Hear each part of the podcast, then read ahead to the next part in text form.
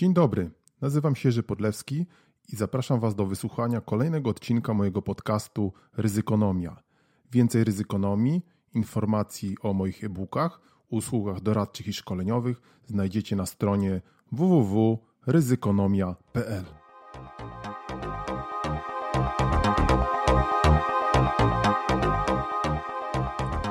Czytamy ryzykonomię. Czarne łabędzie i inne zwierzęta. Nassim Taleb, ekonomista amerykański, ale z Libanu, napisał onegdaj książkę pod ornitologicznym tytułem Czarny łabędź – The Black Swan. Książka, światowy bestseller, przetłumaczona także na polski, nie jest jednak o tych przemiłych ptakach, lecz w zasadzie o ryzyku. A konkretniej o tym, że największe ryzyko dla biznesu i w ogóle to zdarzenia niespodziewane, rzadkie, jak tytułowe czarne łabędzie – a takimi zdarzeniami zarządzać jest trudno, a czasami niepodobieństwem. Nie wchodząc w dalsze szczegóły, pojęcie to zrobiło dużą karierę w biznesie, a w finansach w szczególności. Pewnie w niektórych aspektach pokrywa się z ubezpieczeniowymi katastrofami naturalnymi, choć akurat wiele z nich całkiem nieźle da się przewidzieć dzięki rozwojowi nauki. Choćby katastrofa klimatyczna. Oczywiście nie mylmy przewidywania z przeciwdziałaniem – to odrębne sprawy. Czarnołabędziowe teorie Taleba mają zarówno zwolenników, jak i krytyków, szczególnie w zakresie rzekomej niemożności zarządzania czarnymi łabędziami.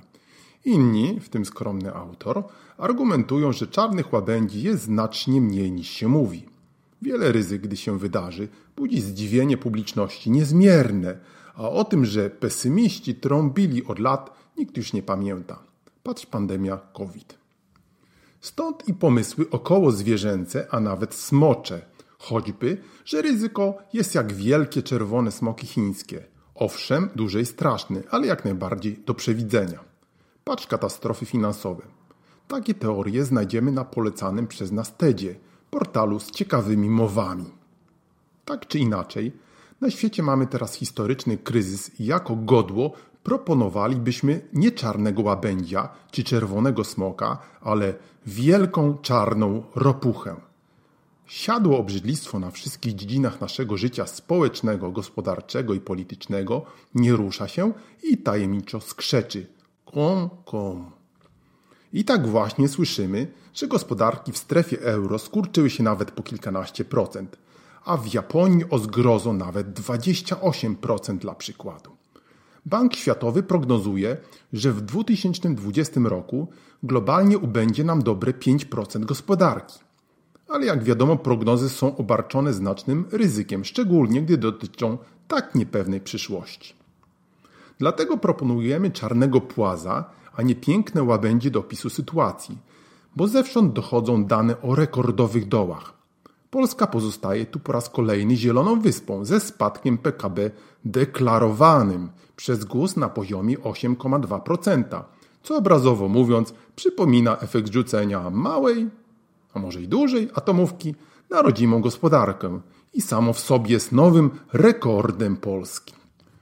Ciekawe, że społeczeństwo zdaje się mało sobie uświadamia, co owe dramatyczne informacje oznaczają dla budżetów, zatrudnienia, całego systemu i radośnie udaliśmy się na wakacje, bo jak wiadomo, epidemia trwa już pięć miesięcy i tak nie można żyć.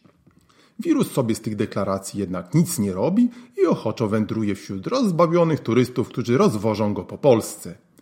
Jesienią szykuje się więc kolejny czarny łabędź epidemii i kolejne uderzenia w gospodarkę, bo wiele biznesów, które próbowały przetrwać z natury rzeczy bardziej optymistyczny okres wakacyjny, po prostu padnie.